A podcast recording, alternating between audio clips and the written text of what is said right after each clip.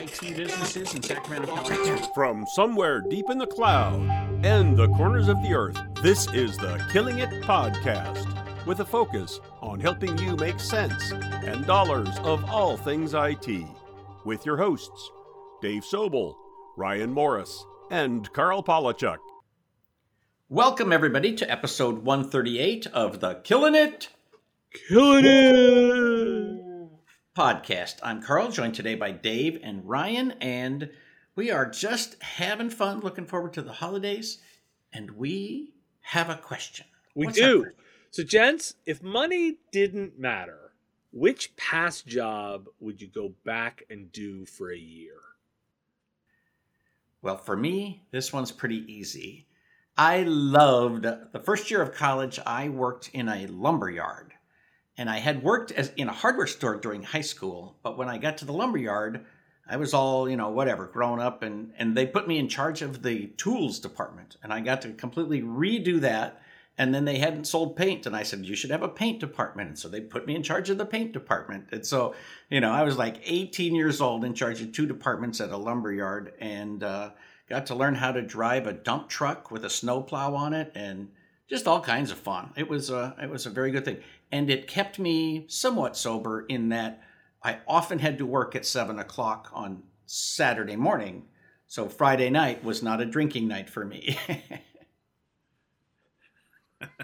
a responsible answer even and again very grown-up responsibilities for somebody at 18 I, I will say mine was probably when i was 16 17 years old and i worked for a summer as like an assistant at the golf course right and uh, I, when i was that age i used to think oh the dream job grow up and be a golf pro just get to hang out at golf courses and talk to people about playing golf and teach lessons wouldn't that be brilliant and then I grew up and I met people who do that for a living, and I realized they don't make any money at all. It's a brutal job, but being outside, standing around nice golf courses, it was a ton of fun, just not exactly a lucrative career.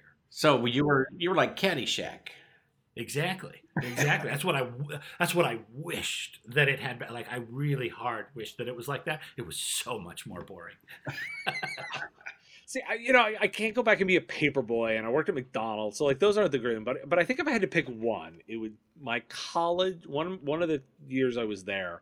Uh, I did uh, the logistics for the debate team for all of their travel and all of their like uh, you know the arrangements for all of the gigs. And it was actually great fun because it was this like quasi travel agent kind of job where my job was to get people to and from and do all of the bookings. And particularly now where it's like oh i've been doing so much travel for years. I'm so good at it that like just some kind of quasi travel agent for for college kids flying around on the debate team that was good fun i would totally do that again and the pressure not very high Right. Well, I, as a person who was on the debate team and spent a lot of time in a 15 passenger van, uh, I, I would like to have had somebody who was competent in your position. So I would endorse you going back and doing that job. Well, this week brought to you by our friends at Egnyte. Are you still using on prem file servers and VPNs to share files with remote workers? Egnyte is a business class cloud sharing solution that works more like your on prem server than other solutions. With a security first approach to file sharing and collaboration, Egnyte offers multiple options for sharing files and collecting files from outside sources. And do it all addressing data governance and compliance. Want to learn more? Check out Egnyte.com slash MSP. And when you do, tell them we sent you. Alrighty, so topic number one today is skimpflation. So this is basically like, or shrinkflation, you know, the concept that rather than raising the prices, you're just going to get a little bit less. And we've all seen it, you know, you you buy the candy bar or whatever, and it's just like a quarter inch shorter than it was a year ago, right? Uh, and, and so the, the price doesn't necessarily change, but what you get for the money does. And so the question is with all of the shortages in IT, is this something that we're going to have to do? Like keep the prices the same, but give a little less service, give a little less to uh, our clients. Um, what do you guys think? You know, it's a it makes you pause, right? It's the it's the one that makes you pause because nobody will want to say, "Oh yeah, I'm going to do that." like nobody wants to say that. Uh, not out loud. And so, if I'm being honest with that, I suspect there's going to be some of that. Response times may drop, on site service may drop, people may use kind of cloud cover of pandemic, post pandemic changes of work to do a little less on that front particularly on the labor intensive stuff. If uh, i always fall back on like look the number one expense in most it services firms is labor. And if you have a little less of it you're going to be very very careful on what it spends its time with. And on-site service always the hardest bit to do right? So i expect that might be the bit that gets uh, trimmed back i don't think anybody will admit it but i suspect that some of that will be happening well, what I, the people who I will tell you have already admitted it and said, "Oh, of course, it's because of the tight labor market, but it's really just for cost savings." Is every hotel chain you might want to go spend your money at? They have perfected the the front desk response to wait a minute why are you not actually providing cleaning services anymore oh the tight labor market um, okay, are you trying to hire people? Because I know somebody who would like to come and get this job right now. Would you be interviewing and hiring? Oh, well, no, we're not actually hiring, but it's a very tight labor market, so we can't provide all the services, but we would be perfectly happy for you to pay full price, right? We know this is happening. The question that I have, tactically speaking, inside your IT services business, is there actually that much in person or labor based cost that you could get away with without structurally altering the things that you do. Uh, if I am a typical MSP, 10 or fewer headcount, using heavy leverage on technology tools, automation, RMM, PSA, yada, yada, right? My number of clients or number of devices per service head has grown by tenfold since a decade ago. And if I say, oh, I'm just going to do 10% less service, we're going to look around and go, yeah, but which of the two guys over there who does that are you going to get rid of? And then that's going not going to reduce your service capability by 10%. It's going to slash it in half, right? I think we've got such leverage into the IT services marketplace, we might be in trouble. I would go the other direction. My recommendation don't skimp on your services, raise your prices in order to get good people, in order to win the recruiting uh, wars right now, we need to pay good salaries to get good people to join and stay on our team. Uh, you know what? You pay, you get what you pay for in this world, and so our prices are going up correspondingly. Well, I would say, as a business coach, my advice that I've actually told people for many years, I've, I wrote it in into seminars 12 years ago you should be pushing work down to people who are not expensive engineers. When you think about moving stuff to the cloud, setting up Microsoft 365 accounts is not a technical job. It is an administrative job, and it can be outsourced to somebody who gets 15 to 20 dollars an hour, not, you know, 75 dollars an hour. And I also think that as service industry, I mean, we have so much flexibility because I can I can design three tiered price plans that encourage people to choose the top tier, the middle tier, or the bottom tier. And everybody does this wrong, in my opinion, 99% of them. They have three different tiers with three different distinct price values. And so they make it difficult for their clients to choose. I've never sold a gold contract in my life, I swear to God. My gold contract is designed for people to sell themselves on platinum. And you could just adjust that and you could say, well, I want more people to actually sign up for gold. And you can adjust what's in that um, based on the available resources. Um, but I also agree with Ryan, just raise your rates and, and then, but pay people good stuff. I was at NextGen a couple weeks ago and um, was talking to somebody who has had to raise one of his employee salaries to $275,000 salary because that person does he leads the cybersecurity response team. And it, it's either don't offer that service yeah. or pay him more that, that seems like an important job. Like, well so so this and i'm i will get on my little soapbox here for a second because I, I, talked about this on business tech last week and i mentioned the google uh, certification program and they're actually expanding that moving out to uh, offer that at, at some community colleges, local local uh, education spots, and in high schools. And what was interesting to me is, is, I got some pushback saying, "Well, that that cert isn't good enough. You know, like it isn't enough." And I laugh and go, "Like, well, Google will hire you with it. Like literally, like they will hire their own teams right. with that." Uh, I think savvy providers are going to get smarter about building that junior bench and building it because you don't necessarily like there are lots of on ramps and we've talked about this before. I think you need like i think a college education i think liberal art like i think that's one great and i think it's the best long-term route but that doesn't mean it's the only route and you should have lots of different ways of on ramping there is clearly an interest in some of the labor market for better high paying jobs will make that easier for yours to be one of them, particularly when they compare against some of the retail they might be able to do or, or other things with just a high school education plus this cert. And maybe you help them with that cert and you get them in through an apprenticeship program, from a training program. Like there are lots of ways to build staff. And if you get really good at that, you'll build a pipeline of talent you can really leverage. Well, and I've been really quite aware in the last few years of how much we've gotten away from pushing training within our own companies. You know, like when when I had a company, and I know when Dave had a company, we paid for for our technicians to take exams. We paid for those training materials and practice exams and all that kind of stuff. For the test and bonus and, on passing. Like yeah, and and uh, you know, I actually haven't seen a lot of that as near not nearly as much of at least people talking about it. Um, and many of the companies that I've worked with, they don't do that anymore, and we need to get back to that. Well, because I agree with you. We're not going to we're not going to have an end to our shortage anytime in my lifetime. no, see, I, I think you're exactly on the right target there, Karl. It's not that there's not. It's not that there's suddenly no longer enough of this talented capability in the marketplace. There never was, and we don't have a realistic path to create that much kind of new talent and capability. The question we all have to ask ourselves is why do people say yes to take a job at a company? Money is some of it, not all of it, nowhere near all of it. There are cultural reasons, there are career path reasons, investments in training and skills, exactly where you guys are going.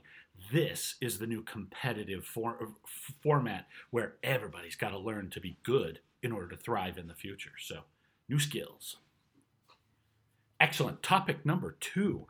Uh, we've talked in the past, guys, about the idea of the splinternet, and we're going to come back and revisit this idea a little bit with an article we're linking to from Wired, talking about November 1, the very first ever personal information protection law in China has gone into effect. Historically, China did not have well, users in China didn't really have expectations that they would have privacy for themselves. The government has certain restrictions around systems and institutions, right? And, and whether or not you can even use certain websites. But once you went on, basically the assumption was uh, my stuff is in public and somebody, if they were interested, could find and see my stuff. On this side of the ocean, we always thought, oh, tut tut, that's not a good idea. And now they are stepping up. I see this on a couple of different levels. One of them, um, this one seems even a little bit more restrictive than some of the things going on in Europe around uh, GDPR and other privacy uh, restrictions. And it also seems to be, well, it's a little bit friendly to the users. It seems to be incredibly controlling for the corporations who wish to use free data as a business model. Uh, what are your impressions? What do you guys think, and what do you think the implications will be for those of us outside of China. Oh, shocking! The Chinese move move on a on a structured one that manages data. Like, let me let me. Let, I'll make a couple of quick observations. So first off, uh, you American listeners, uh, both the Europeans and the Chinese will have definitions of privacy at a national level before the U.S. does. That that should be a statement of our position on this very clearly. Uh, I'm gonna gonna gonna say like I, I think that what the Chinese government is making a signal of is is what we don't want is what the U.S. has. They are looking at the use of data and the free form uh, ability for anybody to say anything and do whatever and not knowing like not having like the anonymous posting and all of it and say like see that chaos we don't want that Uh, and they have a they have built a government structure that allows them to do that, right? So to come in and say we don't want this for the same reason that I would make statements that they are clamping down on their technology industry in general because they don't want the chaos that we have. That is a series of decisions about their strategy. Uh, I think what will be interesting to see happen is is there are a lot of large companies that want to do business in China such as Apple. uh. You know, so so it will be interesting to see how they reconcile their desires to to do business in both play both in the U.S. and in Europe and in China, and how they manage that. That anybody says, "Oh, it doesn't matter what the Chinese privacy laws," yeah, it does because companies that you use that you depend on for data storage will be doing business in China and will be making adjustments to their systems to make sure they can do that. And don't lose sight of the fact that China is an authoritarian government. Yep. So what you call chaos, some uh, somebody else might call um, creativity, free oh, speech, oh, the right to associate. I want, I, I want to want to dive back in and say like I intentionally chose the words that I did to explain the Chinese perspective. Not, I, right. Please don't think I'm endorsing, right? It's not like I'm saying, but no, no, no. But, I understand. I'm but but I want that... I, the reason I use those words is to actually like convey the hey, that's how they're thinking about it. That's that, and yeah, that is clearly their message to their people internally. But it's also a lot of this is about they saw that the the, the tech giants. Um, you know, Alibaba to say the least, but also, you know, WeChat and some others are getting out of control because they had so much money they were beginning to be a threat to the national yep. government and that that can't happen anybody heard from jack so, ma yeah, he like kind of just like got disappeared um, and so so they want to make sure that it that they understand this data is not your data this data belongs to the government as does everything else and it, it, shall be controlled and remember we've previously talked about, you know, they have all these like citizenship apps and so forth. So they are tracking people, but companies can't track people the way the government tracks people. So it's sort of like we got a monopoly on that. So let's not think that you're going to to gain power in those areas. It will be interesting to see how other organizations comply with this. Uh, and Apple's a big example, but there's companies all over the world that you can't write off China as a market and say, no, I don't like their policies, especially when they make their policies to be somewhat consistent with what's going on in Europe and North America. Exactly, and see, I will say, I will tell you, this has very tangible implications. Uh, for those of you who didn't realize that Yahoo was still in business, last week, Yahoo, in response to this new regulation, announced formally that they will no longer do business in China because it's too complicated a marketplace. Translation, because our business model is on capturing and using your free data and it's no longer allowed, our business model is no longer allowed. Now, take that just one step further into uh, hosted cloud environments, whether you're talking about just regular enterprise applications or hosted platforms, there are data sovereignty and boundary questions that go in here. And I can tell you, one customer that, that we have been working with on this issue, their answer is basically for this year, we do not have a China strategy, therefore, we will not sell cloud into China. And I thought, ooh, that's interesting. Let's go do some homework. And I quickly found through some research online and a handful of conversations, six more companies who all six of them said exactly the same thing. We're building cloud. We're selling this to our customers. It is the platform of the future, subscription and outsource, et cetera, et cetera. Dot, dot, dot. We can't figure out how to do this in China this year. Um, that will have some effects because, Karl, you hit it and Dave, you started out with this idea. Uh, the Americans are the sore thumb here, right? It's it's not the Chinese doing something aberrant in their policy. It's quite comparable to what's going on in Europe, and the only ones who are not complying with that stuff is the American system, and therefore do we only want to have access to sell to a third of the world? I don't think so. Uh, I, I, think it's going to have direct effects on how American companies operate in America based on what these transparency laws are going to be on the other side of the ocean. Well, we'll uh, we'll see it play out. I mean, let's let's, and I, I don't want to make sure that people that is running small companies think like, oh, this doesn't affect me. This is like, well, yeah, I mean, because the way these laws all fit together and the way the companies implement them does, and I think that's the real takeaway from an understanding perspective is make sure that you've got that bit. Well, and you know, for for years, literally for years, I basically ignored GDPR because the paperwork was three quarters of an inch thick. and until I had a deal with a large company based in Scotland, I didn't have any choice. I was it was too much money to not fill out the paperwork, and so I filled out the paperwork.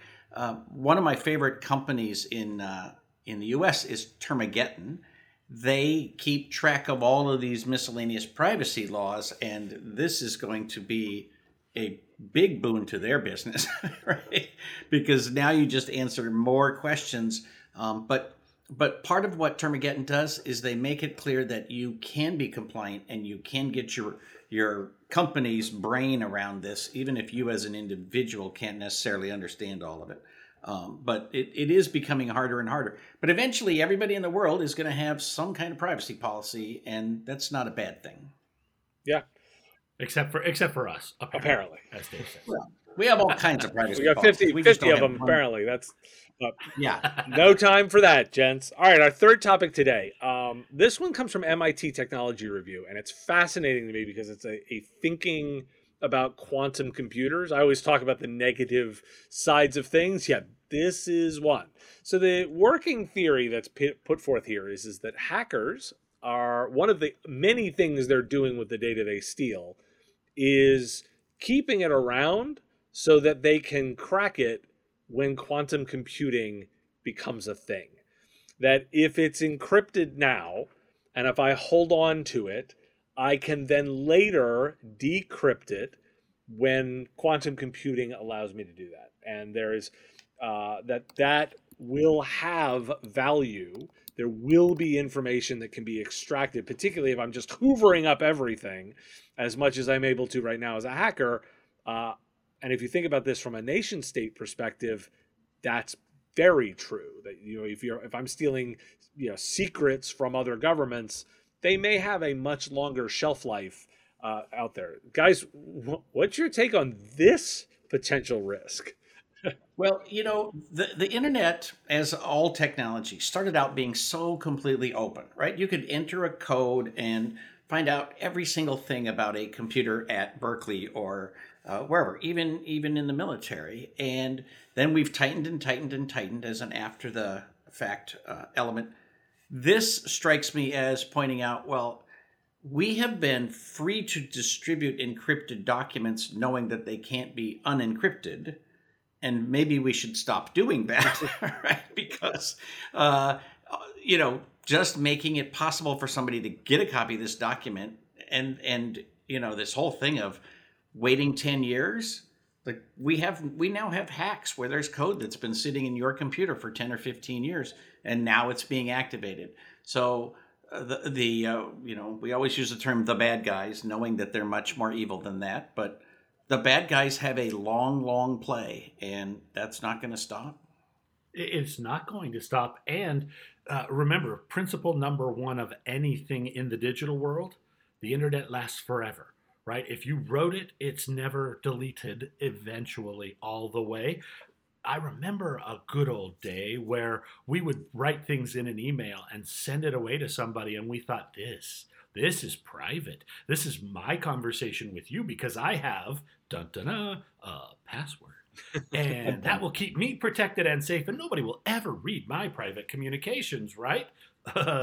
um, I think that we've all grown up a little bit because the technology went back and radically accelerated the ability to break into whatever existing systems and protocols were in place. And then remember, everything lasts forever. They weren't just hacking today's emails, they weren't just reading today's current threads. We're going back into your email inbox and outbox and looking at all the silly stuff that you wrote 10 years ago. Jon Gruden, right? Um, I'm sorry. This is a massive deal because your private stuff today is not private and it needs to alter the way that we behave in terms of technology. I, I, I don't know, right? In the science fiction application of things, how quickly will they be able to break all of this encryption and will they advance beyond what the, the encryptability is of information? I don't know. I can't predict that horse race. But what I know is stuff you thought was private yesterday ain't necessarily private tomorrow. And there are far too many people, including Mr. Bill Gates, who once said, Ah, my password protects me. I'll send whatever I want in an email. Grow up, people. Technology world lasts forever. Look, I'll put this on the many list of reasons why I talk about this idea of data management as a service. I don't have a quippy name for it, but but I but I will also I will say that I think at any size organization there needs to be help making sure are we why are we collecting the data we are do we need to do we have good retention policies? Are we getting rid of anything when we're done with it? Are we not keeping stuff around? Are we making sure that we understand why we're doing it to limit our liabilities across the board? This is one extreme example of where it could happen. By the way for those that are thinking oh it doesn't matter it's like well you know that's why governments are definitely thinking about it. Spy data for example is definitely something that has a long shelf life. Would you really want everything about your organization to come out later? Is there a reason to retain all that data? Why are you keeping it around? And I think there's value in a service offering that manages that, that helps make sure you're not keeping everything you don't need and auditing and inventorying your data. And maybe even cleaning up the stuff that's out there. Because right now there's there's this growing body of detritus on the internet right? Because and we've all talked about it like oh so yeah facebook is going to stop doing this thing and they're going to delete the database okay. And the first question was are they going to delete it from all the backups for all of history? Eh, probably not. So all those old backups some of which have been forgotten some of which are for companies that are not in business anymore who used to do business with the federal government or security agencies, right? People put crap up on cloud drives and then forget the password or fire the employee. And now it's up there. There's no actual user. Nobody's keeping track of it. I assure you, somebody in Russia has the job of scouring all of these unused accounts that haven't been logged into in five years and figuring out, hey, I wonder what stuff is sitting there right? Because the older data gets, like if you if you think backwards, the less secure everybody was about everything. So there's entire, you know, Excel spreadsheets full of the the the holy trinity, you know, username, email, and social security number. Right? So you, you get that, you got a lot and company finances and strategic decisions and secret information and trade protected data. Uh, all of that stuff is out there. And to your point, Karl, like, like I was saying, uh, it never goes away because, and it's not because it couldn't be deleted. It's that we don't know all the places where it is, especially in a cloud enabled data portability world where stuff follows the sun. Um, it's on many more pieces of hardware than you think it is, and you don't know how to go out there and do and delete all that stuff. But data management as a service, DMAS. Uh, I'm not sure if it's the best acronym, but damn. I'm tired of like as a service, service, acronyms. Admittedly, I you know, I I don't want to do more of those, so I'm definitely not trying to feed that machine. But I think there's a data management offering out there. Well, there absolutely is. I literally just am about to publish on my community a, uh, a data management template for, for talking to your clients about this because as, as simple as it seems to people who are in the IT industry, if you go to clients and you say, okay, here's a sample document, this is what you use every day. Can you, should you send this through email? Can you put it on the shared cloud drive? Can you uh, share it on a screen in a Zoom call? Like, what are all the ways you could share it, and what are all the types of documents that you touch every day? and you just create a simple matrix. But the first thing I discovered, the first person I talked to about this, she was like, I don't understand what you're asking. I don't understand the questions. I don't know how to fill this out. So it literally, you have to hold their hand. You have to say, see this document? You see that name at the top with the email address and right, and the postal address and the amount of money that they gave you last year. That has value to people who are evil. Uh, and so it has to be protected. And we have to describe it in words that are that end user clients will understand. Well, Dave, that I- has to be our job.